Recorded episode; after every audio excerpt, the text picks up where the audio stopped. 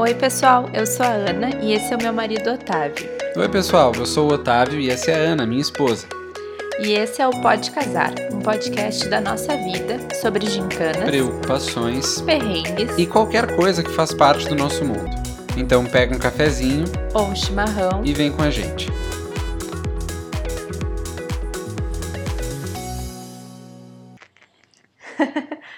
Que, que vocês acharam dessa abertura? Finalmente temos uma abertura! Finalmente, a gente estava devendo isso fazia tempo, A gente já queria isso há muitos episódios atrás. mas não estava vindo a inspiração para fazer uma nova abertura.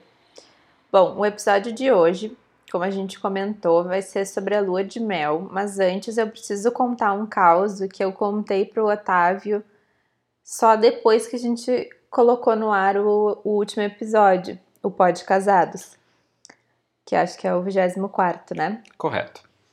porque aconteceu tudo muito rápido no dia do casamento e não dava tempo de ir comentando conforme as coisas iam acontecendo. Daí eu lembrei disso durante essa no final de semana, eu acho, no sábado, acho que eu te contei isso.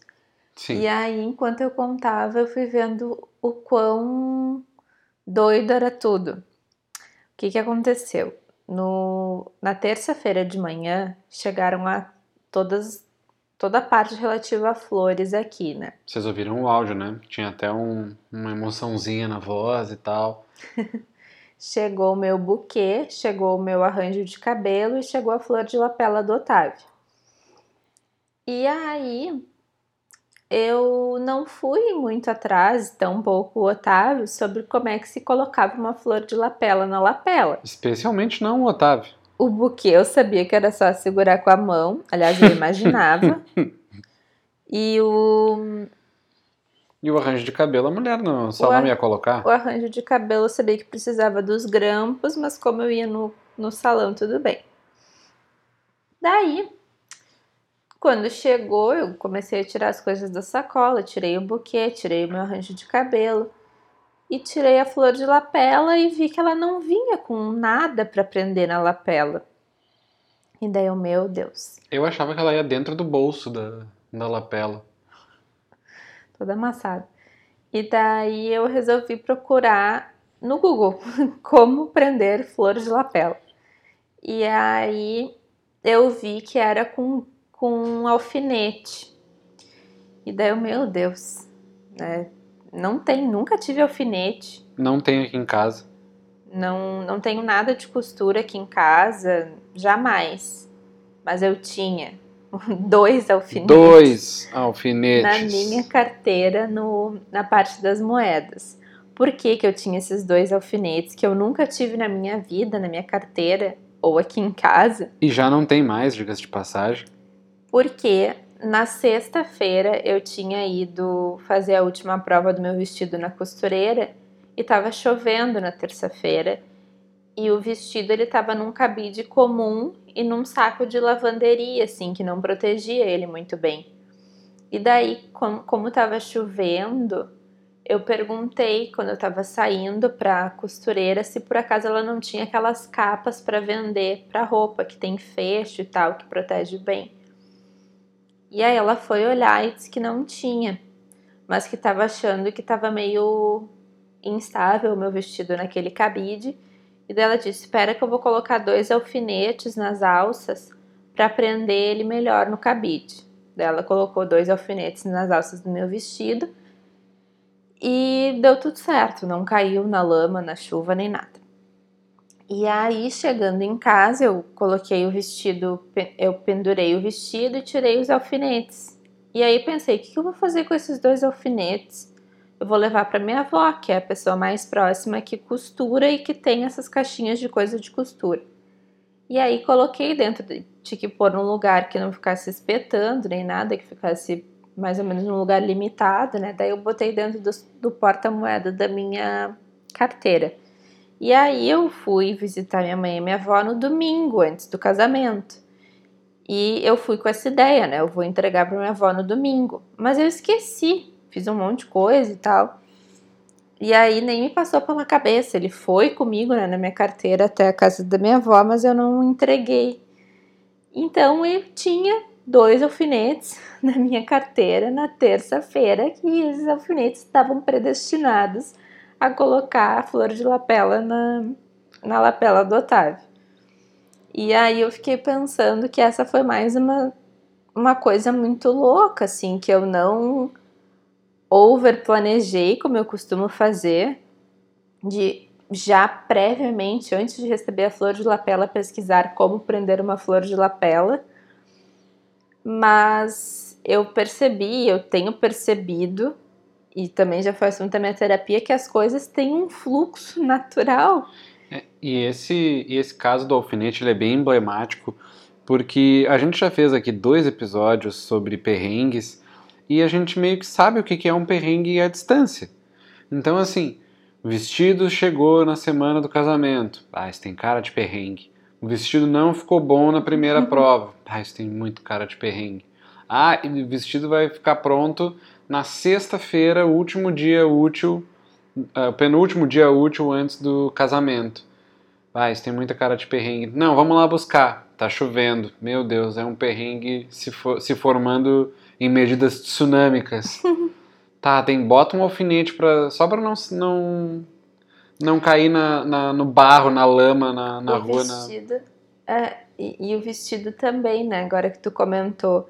Como não estava chegando via correio, a loja me mandou outro via Jadlog. E chegaram os dois aqui, acho que eu cheguei a contar isso, né? Que Sim. chegaram os dois.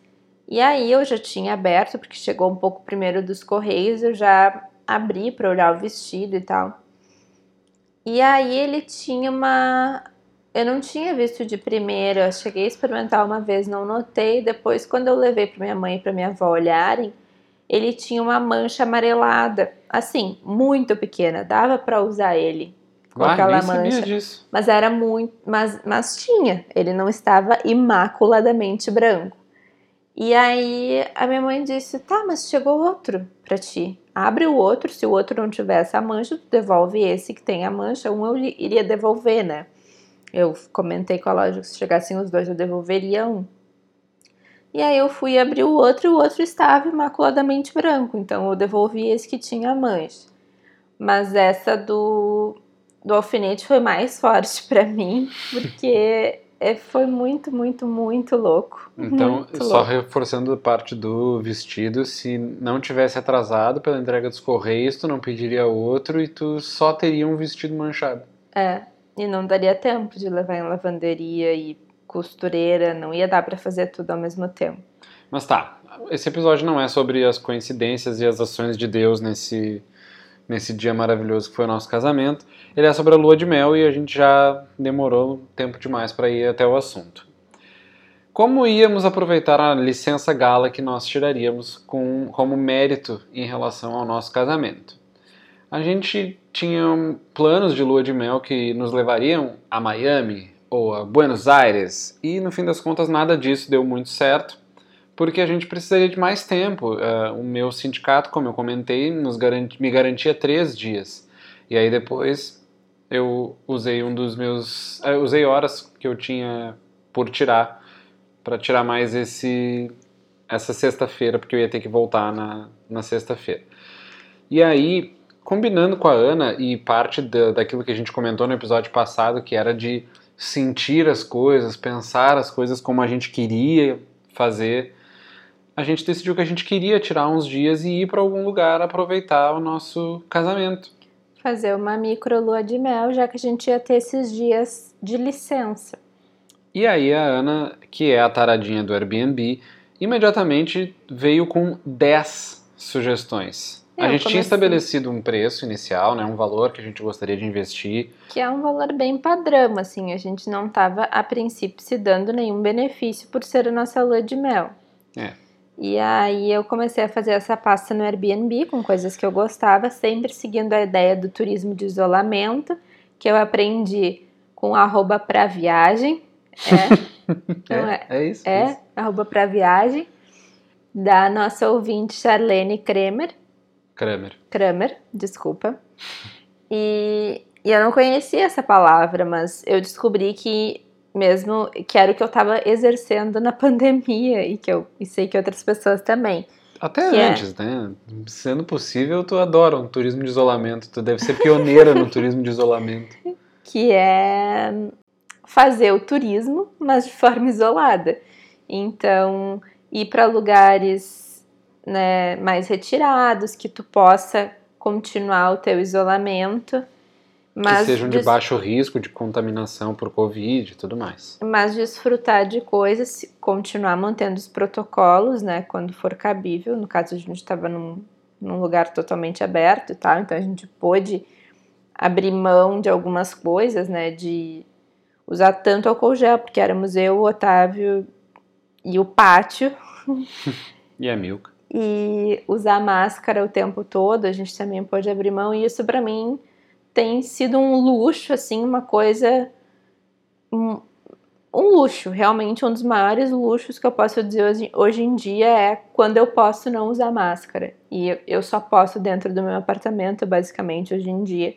Ou quando eu vou fazer esse turismo de isolamento, que daí é pra, pra não ter contato, pra não não andar onde circulam pessoas, para não ter contato com outras pessoas, e aí eu posso me dar esse luxo. Bom, a gente tinha lá 10 opções que a Ana me mandou e disse assim: "Ah, são, essas são as top 10 que eu escolhi. E aí eu dei uma olhada nelas, selecionei umas que eu gostava, descartei umas que eu achava que não iam ser tão legais, mas a Ana veio depois de, de eu já ter diminuído aquela lista de 10 para acho que 3, ela veio dizendo que tinha encontrado outro lugar. É, eu encontrei um perfil no Instagram chama, é, RSAirbnb, que reúne várias casas de Airbnb. Eu acho que já tem mais de 30, assim. E eles colocam todas as informações. Então, a média de valor da diária, quantos quartos tem, se aceita animal, porque isso também acabou reduzindo a nossa lista, porque a gente fez o filtro ali de permitir animal de estimação aonde fica, qual a localização e com fotos também da propriedade. E aí eu encontrei essa cabana singular, que era o nome da propriedade para a qual nós fomos. E ela estava um, um, bem acima do nosso valor, né? E aí eu, eu mostrei pro Otávio e falei, ah, tá acima do nosso valor, mas eu tô pensando em fazer uma proposta para ver se ela baixa um pouco. E aí também a gente já começou a conversar que não era qualquer viagem, era nossa lua de mel depois do nosso casamento, que a gente tinha reduzido para ser super simples. Então a gente meio que se considerou merecedores de investir mais do que a gente investiria em uma viagem em um Airbnb, o que a gente considerava preço ok para um Airbnb, a gente deixou subir mais, porque era uma ocasião única e muito especial. E isso é uma coisa que a indústria do casamento tentou nos vender, tentou nos vender, tentou nos vender, e a gente relutou, relutou, relutou. E quando a gente resolveu fazer um casamento em que tudo ia ser por nossa conta, a gente finalmente se permitiu uh, abrir um pouco a carteira, assim. Ah, tá, é um lugar que a gente quer ir, tá, então a gente vai. Não é impossível de pagar, a gente dá um jeito. E daí eu mandei uma mensagem fazendo uma proposta pelo Airbnb para essa proprietária e ela me retornou, não aceitou a proposta que eu dei, mas acertou, aceitou uma proposta intermediária, baixou um pouco o valor para gente e ainda combinou de dar um café da manhã cortesia. E aí eu conversei com o Otávio, ainda estava caro e tal, mas tá, vale. E então nós fechamos, daí reservamos o nosso Airbnb, que era uma, é uma casa, também tem Instagram, arroba cabana singular. Fica no bairro de Vila Seca, em Caxias do Sul, no município de Caxias do Sul. E fica dentro de um sítio a propriedade. E aí a gente teve, acesso a todo o sítio. Então tinha açude com patos, tinha ovelha, tinha vaca, tinha porco, tinha outros cachorros, tinha cavalo, tinha galinha também, tinha um monte de bicho. Falei. Tinha plantação de milho, ela nos contou que a gente ficou morrendo de vontade de ir na época em que ela planta girassóis, que os girassóis ficam uma coisa mais linda na quando eles florescem, porque né? eles chegam a dois metros de altura, eles são enormes e bem amarelos, bem vivos, né? E ela planta de dezembro a fevereiro, pelo que ela nos contou, e vende nas floriculturas de Caxias do Sul. Em suma, essa pessoa, essa anfitriã que se chama Doris, é uma fada que mora lá e que não tem explicação, assim, é uma foi foi tudo por acaso, né? Encontrar esse perfil que indicou que indicou essa casa e ser recebido por uma pessoa tão especial que nos fez sentir tão em casa. Eu falei pro Otávio, olha, e depois botei na avaliação também. Isso em Airbnb nenhum, nunca tive essa recepção. É. E em hotéis também não não não tive assim esse, essa Não, em experiência. hotéis menos ainda, né? Porque a, a gente chegou naquele Airbnb e parecia que a gente era convidado. Que a gente tinha ido visitar um parente, assim, sei lá. Sim, é. Mas em hotel acho que a gente tem alguns mimos, assim, né? ah, do- de arrumarem a cama, de ter o café da manhã no hotel. Normalmente Airbnb é mais to- tudo por tua conta, assim. Me impressionou bastante ser um, um Airbnb. Ela já tinha comentado, porque no Airbnb que a gente tinha ido no verão, a gente levou tudo. Se eu achar o registro do carro como estava, com quatro pessoas e dois cachorros indo Jesus amado. pra praia, eu, eu vou colocar no Instagram do arroba pode casar. Mas a gente levou tudo, porque a gente tava com medo de usar travesseiro, de usar roupa de cama dos outros, de ter problema de ir no super, né? Seguindo muito a questão do isolamento. Então a gente tentou levar todas as comidas de Porto Alegre para ter que sair o mínimo possível e tudo mais. E aí, quando começou a acumular as coisas do casamento, e eu tava um pouco com essa ideia, não. Comida a gente já tinha decidido que a gente não ia levar nada mais do que o necessário. Sim. E, E que se precisasse a gente ia fazer algumas compras lá. E que se precisasse, eu já tinha conversado com ela e com a anfitriã, ela tinha me dito que tinha um supermercado a 6 quilômetros da propriedade. Mas que se fosse qualquer coisa que não, não fosse é, uma refeição inteira, ela poderia emprestar. Ela falou que tinha azeite, que tinha vinagre, que tinha sal, que tinha uma infinidade de Fermento. temperinhos para oferecer. Tinha uma horta, e aí cada áudio que ela mandava eu me sentia no paraíso, assim, de tais as maravilhas que, elas fala, que ela falava isso antes da gente ir.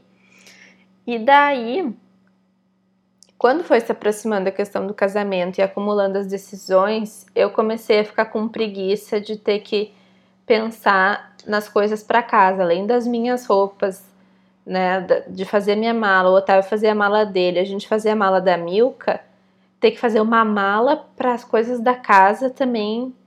Eu, já, eu tava meio saturada. Daí eu E se a gente precisasse fazer um rancho para levar para lá, a gente ia fazer esse rancho da lua de mel um dia antes do nosso casamento. é muita, muita loucura, até para mim.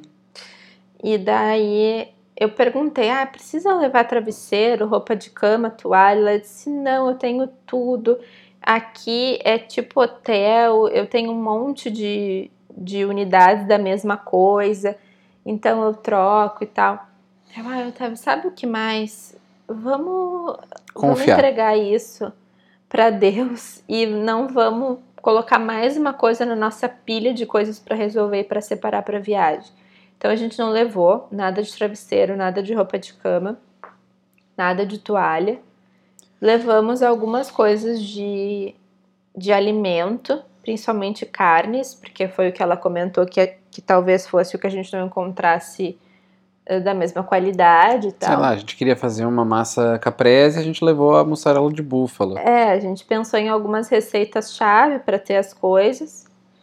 E no fim a gente trouxe também algumas coisas de volta, porque Uhum. além do café da manhã cortesia que a gente já tinha combinado quando nego- negociou, ela nos ofereceu outro café da manhã cortesia. e- Mais Hã?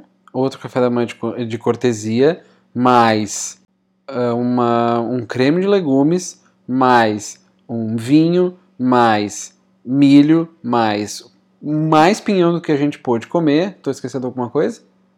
Não, acho que não. Mas nos dias do café, dos cafés da manhã cortesia, era café e almoço, porque era uma mesa assim repleta de coisas, só nós dois. Então a gente começava a comer às nove e terminava de comer às três da tarde. É. E então e eram só terminava, refeições. e só terminava de comer porque a gente definia que tinha que escovar os dentes, né? Porque a gente poderia comer até acabar a comida e a comida ia acabar, sei lá, 6 horas, 6 e meia, 7 horas da noite. Então eram refeições que a gente acabou pulando, né? E ganhando, enfim, essas cortesias e tudo mais. Aí, como o Otávio falou, ah, na verdade a gente deixou para arrumar as coisas na quarta. No dia mesmo da viagem. No dia, daí eu avisei, eu combinei com ela se tinha limite pro check-in. Ela disse que não, porque eles moram na propriedade, numa casa mais aos fundos da propriedade. E também por isso que eles podem prestar tanta assessoria, tanta acolhida, né? Às vezes o Airbnb é uma casa só e o anfitrião só vai te entregar as chaves e depois buscar as chaves, mas ele não mora lá. É, quando a gente foi para um Airbnb em Santa Cruz foi assim, né? A gente passou no lugar onde a guria trabalhava para pegar a chave e ela disse: "Ah, a casa tá lá, vocês vão entrar" e é isso aí. Exatamente.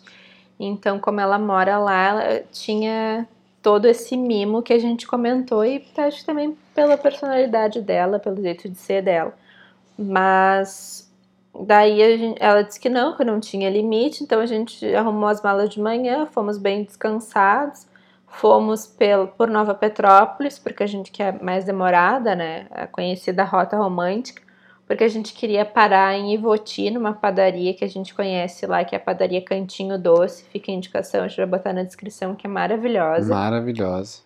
E daí a gente comprou mais algumas coisas também, mais para café da manhã. A gente ainda levou os salgadinhos da recepção que sobraram para comer Bah. em Caxias. Foi. E a gente não levou o Red Velvet, que estava todo congelado aqui praticamente, porque ia ser muita mão É, de levar o bolo. Mas. E aí, enfim, a gente chegou por lá umas 5 da tarde, na quarta-feira. E aí, quando a gente chegou, ela nos mostrou que tinha deixado o pinhão cozido, que tinha deixado milho, sabugo pra gente comer, que eu acho que era da propriedade mesmo, a produção, uhum. que tinha deixado um vinho pra gente, uns docinhos de pêssego. Ah, e eu nem lembrava mais do docinho de pêssego. e o fogo na lareira. Então a gente já chegou nesse clima de acolhida maravilhoso. E era assim, a cada, a cada coisa que ela nos mostrava da casa vinha uma surpresa, né? Então a gente encontrou ela na, na frente da casa, ela nos mostrou uma parte da propriedade, falou: ah, entrem aqui, pá! Cheiro de milho, milho tá, tava pronto no fogão a lenha. Ah, aqui, vai, aqui é o quiosque, pá! Vinho, pá! Lareira acesa. Ah, eu agora vou mostrar para vocês lá como é que é a cabana em si. Chegamos lá, pá, Ferreiro Rocher, pá, uh, roupões para a gente usar. E assim, foi um mimo atrás de mimo que a gente não conseguia nem. nem. a- a- a- como é que é o termo? Processar? É, não dava nem tempo de processar e já vinha outro.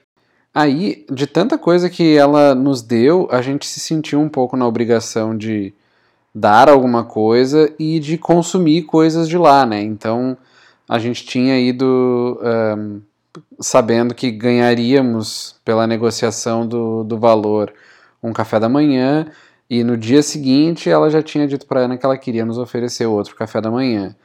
E falei, né, antes do creme de legumes, que hum, ela não só nos ofereceu, como ela mandou um áudio para Ana perguntando se, é- como é que ela preferia o creme de legumes, se, com era os pedaços. pedaços ou processado.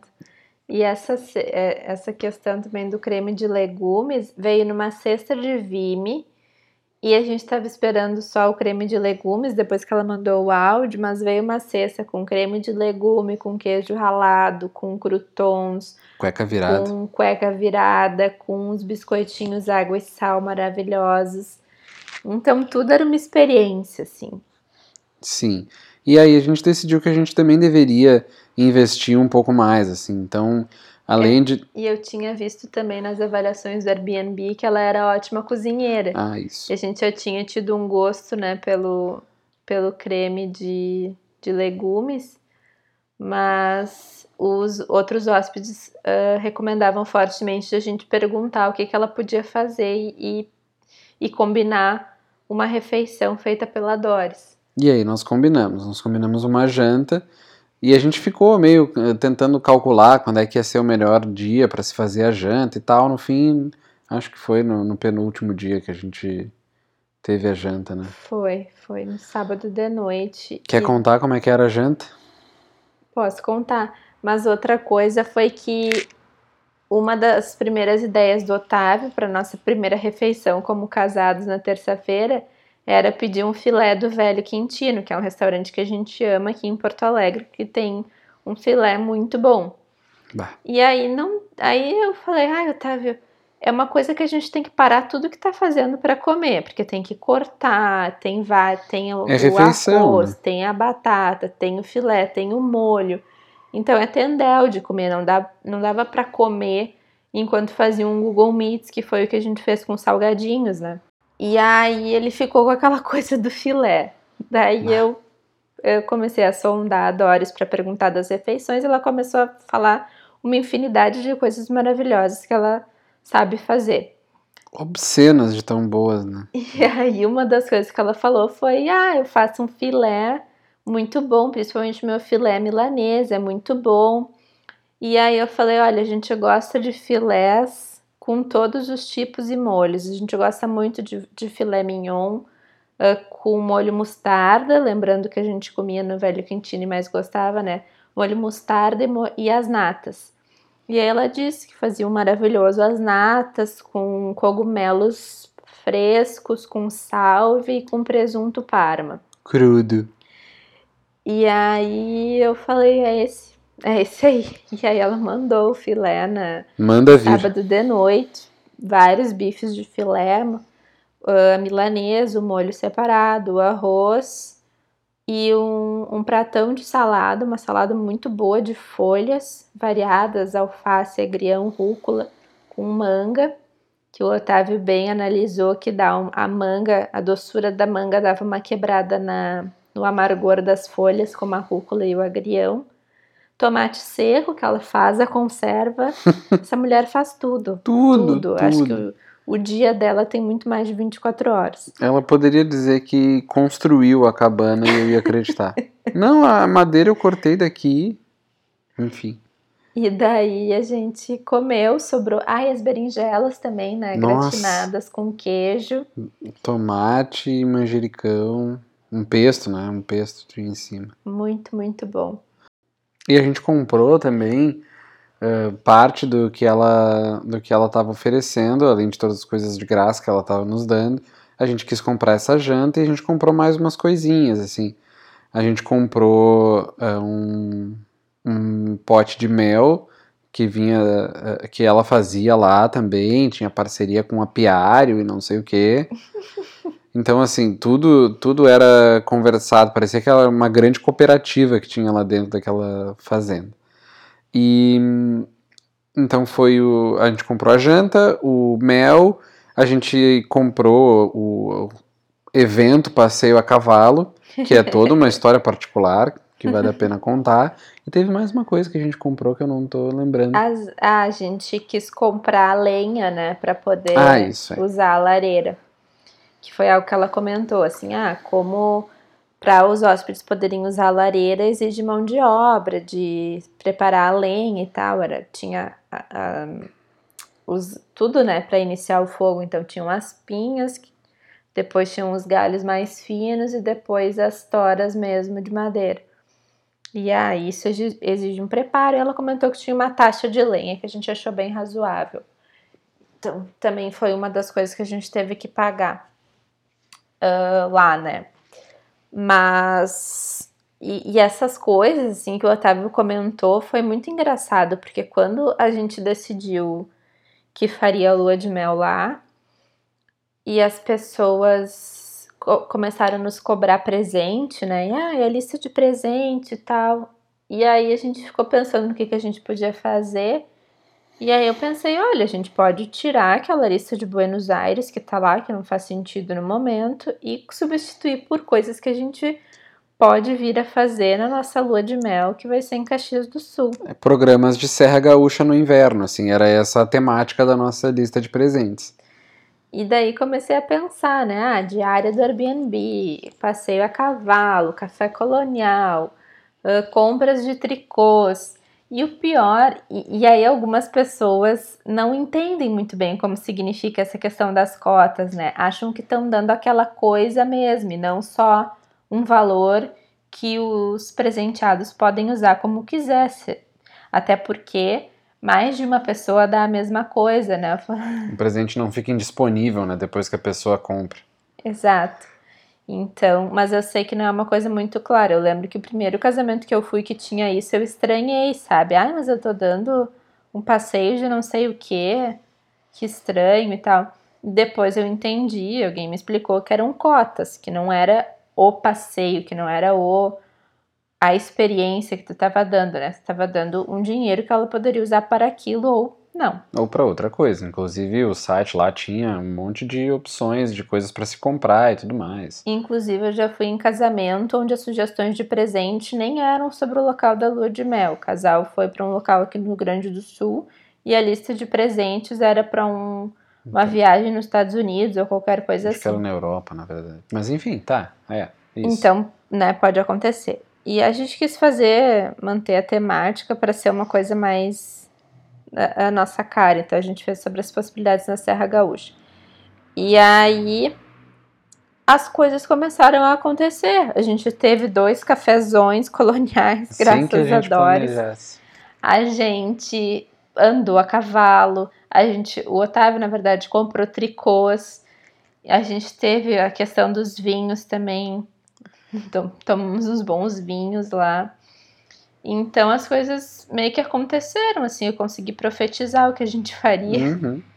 Então a gente poderia até ter tirado foto para quem queria que a gente tirasse foto. Mas vamos contar um pouco mais sobre esse passeio a cavalo. Vai lá, vai lá.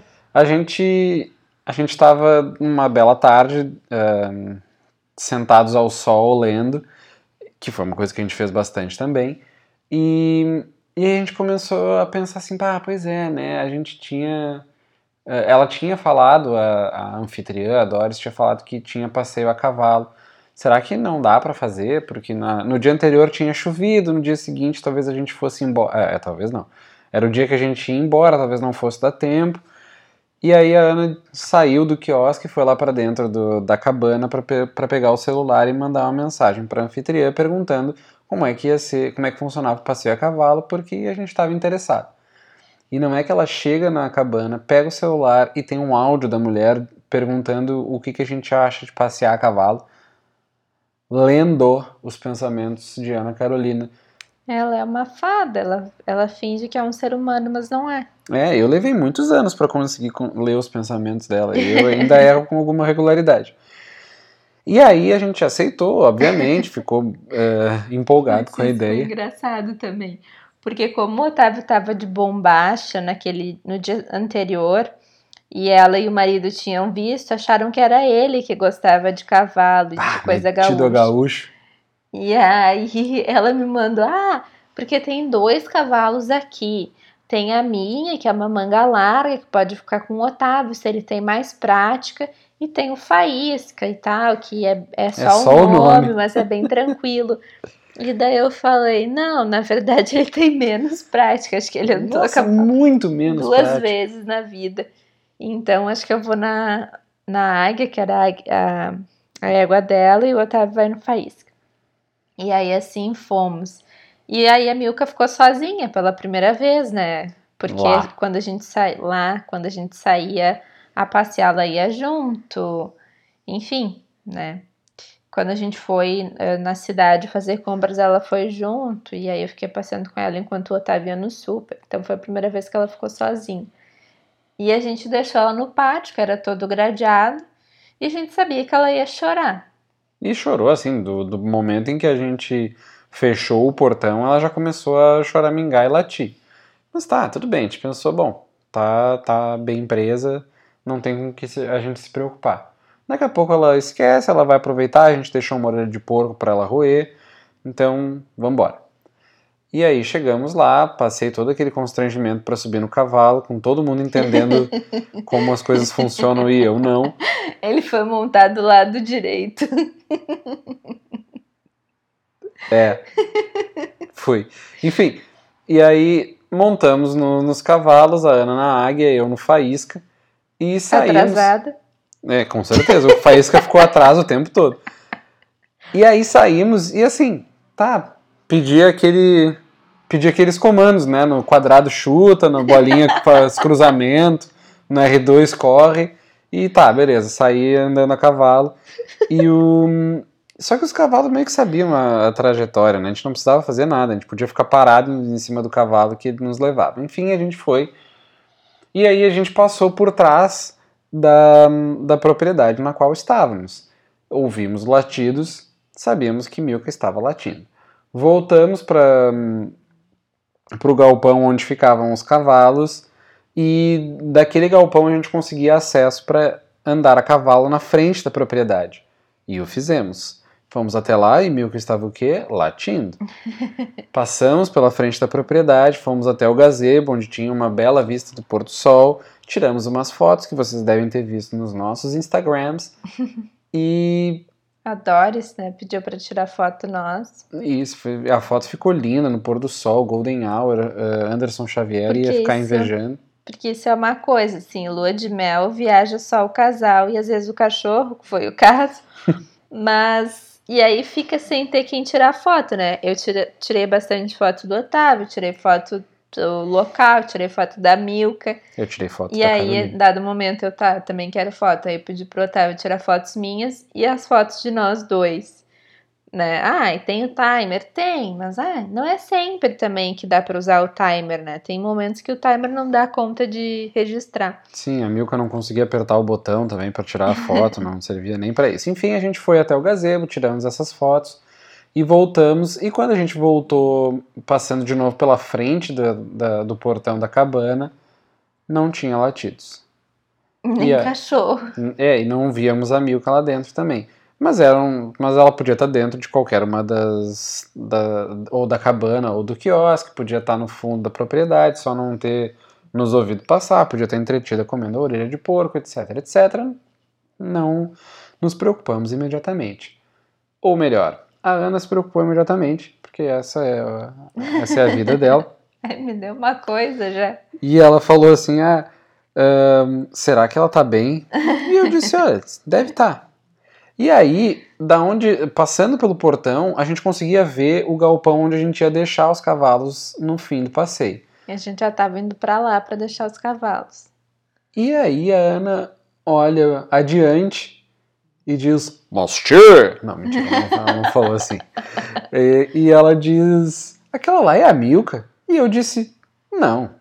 Impossível. Não, ela tá dentro de casa, amor. Não, não pira, né? Não viaja. Porque eu tinha visto o caseiro ao longe, com um cachorro ao longe, que não dava pra identificar o que era, quem era, e tentando se aproximar e tal, e o cachorro meio, meio fugindo, meio querendo. Arredio. Típica Milka. Não sei se eu achei parecido o porte ou a reação. Atitude. A atitude. a personalidade. E aí eu, tá, vamos ver. E falei, Milka, vem! E lá veio ela no seu galope rápido. Nossa, muito rápido na nossa direção, a ponto da gente ficar com medo. Estávamos ambos, cada um em cima de um cavalo. e a gente não levou ela no passeio, um pouco para ela poder ficar eh, sem nós também, um pouco, a gente conseguir fazer algo sem ela. Mas um pouco também porque a gente tinha medo de como é que ela ia reagir andando próxima a E cavalo. como é que era o terreno do passeio, a gente não sabia também. Inclusive, te- uma- alguns passos do, do cavalo, dos cavalos passaram, pisaram em poça e tudo mais, que ia ser um saco se a Milka estivesse passando. Enfim, a gente. E ela correu na nossa direção e eu tava muito preocupado que os cavalos fossem dar, pisar nela, dar um coice na cabeça dela, sei lá. E só que ela chegou perto do, do- dos cavalos e quando ela nos vê de longe, isso aconteceu hoje, depois de eu dar uma volta na quadra e ela vê a Ana, ela corre na nossa direção e ela nos, nos abraça, sei lá como é que a gente pode dizer isso. Ela fica de pé só com as patas traseiras e apoia as dianteiras na nossa cintura, o mais alto que ela alcança, se possível na nossa cara. E eu achei que ela fosse fazer isso quando a gente estava em cima dos cavalos. Mas ela não fez, ela ficou rondando os cavalos ali e ela parecia estar tá tranquila. A gente continuou caminhando com os cavalos até os poucos metros que faltavam até o galpão onde a gente deixaria eles. Aí desmontamos e aí a gente ficou só garantindo que ela não ia fugir, mas ela não ia fugir com a gente ali, mas eu tava nervosa, né? O Otávio disse que não estava mais preocupada essas alturas, que já estava tudo contido, mas eu estava nervosa e tendo que falar com o caseiro de como é que tinha sido o passeio, isso e aquilo. É, enquanto ela falava com o caseiro, eu fiquei, eu, eu fiquei meio que dando voltinha, caminhando com a, com a Milka ao meu redor. e daí ele disse assim: ah, o caseiro, se vocês quiserem andar amanhã, avisem que de manhã cedo eu já pego os cavalos. Eu pensei, é, melhor não, né? Não deu muito certo. Nosso passeio acabou meio na adrenalina, né? O passeio. Mas enfim, foi esse o perrengue dos cavalos. Que também deu tudo certo, né? A gente ficou meio apavorado, podia dar muito errado e deu muito certo. Uh... Muito certo é um exagero, não deu nada errado, acho que já é suficiente. Boa. Outra coisa que a gente gostou muito que o Otávio falou foi ficar no sol. A gente já falou várias vezes, mas falaremos de novo. O nosso apartamento é sul, não bate sol. Bate um pouco na primavera, verão e nada no outono e inverno. Nada, nada, nada. E então a gente sente bastante falta, assim, nessas caminhadas rápidas que a gente dá, já querendo voltar para casa para poder tirar a máscara. Não dá muito para aproveitar, né? A gente, sei lá, fora de casa a gente não, não tá relaxado nunca, né? É. Em tempos de pandemia. Então, esses dois momentos que a gente foi para Airbnb, eu já não vejo a hora de ir de novo para algum outro Airbnb do tipo, fazer um outro turismo de isolamento. Uh, eu tive essa sensação de liberdade que eu não tinha desde o início, né? Desde antes de começar a pandemia. De esquecer um pouco que a gente precisa usar máscara o tempo todo, esquecer um pouco da pandemia. Alienar, né? É o. Como é que é? Ai, tem uma palavra para isso. O refúgio? Não. Escapismo. É o escapismo. Boa e, palavra, valeu é a pena espera. Bom, eu recomendo. E... e uma coisa bem interessante, engraçada não, interessante sobre esse período que a gente passou lá é que como a gente não estava trabalhando, como a gente não a gente tinha recém passado o casamento, que era o que estava consumindo os nossos tempos livres durante essas últimas semanas, o tempo se comportou muito estranho lá. Não o clima, uhum. mas o, a passagem do tempo. Porque assim, a gente saiu de Porto Alegre numa rotina em que a gente trabalhava oito horas por dia ou mais, cinco dias por semana ou mais, e a gente, durante todo o nosso tempo livre, todas as noites e todos os finais de semana, a gente tinha algum compromisso e geralmente alguma coisa relacionada à preparação do casamento. E chegamos lá e não tinha, e, e não tinha compromisso nenhum. O nosso compromisso era em aproveitar. É, e, com, e aí a gente conseguia ver o, a manhã, a tarde, a noite, os nuances do dia, da passagem do tempo, que a gente não presta atenção né, na cidade. E parecia que o dia tinha mais horas do que ele tem quando a gente está na nossa rotina normal. Um bom exemplo de que as coisas a gente não se acostumou ainda é que a gente está gravando podcast agora meia-noite 15, né? o, a Camila, nossa madrinha, também foi recentemente agora no feriado de Corpus Christi para um Airbnb e ela comentou que achava que estava num retiro, que estava se sentindo como se estivesse num retiro para quem já esteve em retiro. De igreja, né, no caso, ou algo parecido. É, não precisa ser de igreja, eu acho. Acho que normalmente os retiros eles visam tirar a pessoa da rotina. Então, normalmente tu não sabe o cronograma das atividades que vai ter no retiro. Justamente né? para que tu não tenha que te preocupar com, com nada. Com tempo, com horário, com coisas que a gente tem sempre que se preocupar. O retiro te tira essa preocupação. E ela tava, e ela relatou que no Airbnb que ela foi, que também era nessa pegada de fazenda e tal, ela se sentiu como se estivesse no retiro. E é exatamente isso, eu também me senti como se eu estivesse num retiro. E por fim, a gente fez uma coisa bem legal, que foi repetir os nossos votos, porque a gente tinha feito os votos na recepção virtual. E a gente gostou muito dos votos um do outro. E a gente queria ter a experiência de novo, de ouvir com mais calma, né? E só entre nós nesse caso, né? Porque assim, uh, foi, foi bem legal a gente dizer os nossos votos um pro outro uh, no, na recepção, né? No, na nossa festinha virtual.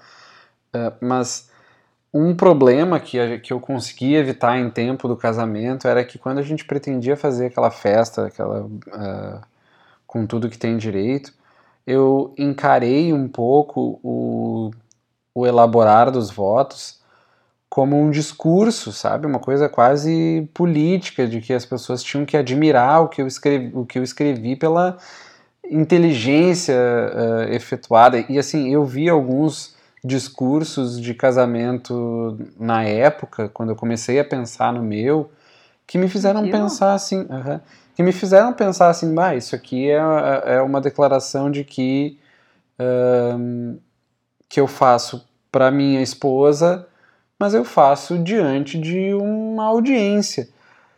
E só quando a gente virou essa chave do, do precisar e do dever para aquilo que a gente realmente queria, o, o querer e o sentir, que eu entendi que o que ia, ia compor os meus votos era só uma declaração de amor.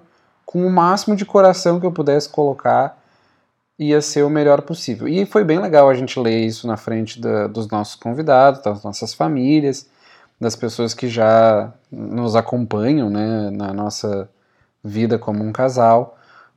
Mas é um dia cheio de emoções, então não, é, eu não queria nunca mais ouvir aquilo, então a gente combinou de, numa das noites, a gente ler os nossos votos em frente a uma lareira que, que tinha, que a gente tinha recém uh, alimentado. e foi muito emocionante ouvir de novo. E eu tenho a impressão de que se a gente fizer isso de novo, eu vou pegar nuances diferentes, porque a gente, depois de ler os votos e se emocionar, é claro, a gente comentou sobre as semelhanças dos votos, os detalhes, as coisas que a gente tinha pensado para escrever, e foi incrível. Bom, pessoal, acho que é isso. Acho que a gente conseguiu falar bastante da lua de mel, que foram dias muito especiais para gente. E foi mais uma coisa que a gente escolheu sem a antecedência que me é peculiar. um pouco com o a busca, né? que nem o Otávio falou, eu elenquei muitos Airbnbs. E só que depois também, quando veio a cabana singular, veio. Aí a minha lista foi por água abaixo, com coisas talvez muito mais atraentes em termos de preço e custo-benefício, né? Que eu já comentei que é o meu mantra. Era pelo menos meu mantra, agora eu nem sei mais quem eu sou. Mas enfim, quando veio, veio e foi tudo ótimo. Foi a melhor experiência de Airbnb que a gente teve. A gente já pensa, faz planos para voltar. E de recomendar para os amigos, inclusive vai estar aqui na descrição do nosso podcast. E para ver os girassóis maravilhosos da Doris. E enfim, uh, espero que a gente tenha conseguido dar umas boas dicas e tirar a pressão dentre tantas que a gente sentiu inicialmente, tirar a pressão também da lua de mel, que não precisa ser uma coisa apoteótica. Sim. Para ser muito especial. E é isso, pessoal. Uh, esse foi o nosso episódio de hoje. A gente acabou não falando no começo, mas vocês já sabem, né? Sigam nas redes sociais. Acho que todo mundo que nos ouve já nos segue. Não sei se a gente precisa ficar dizendo isso todo episódio.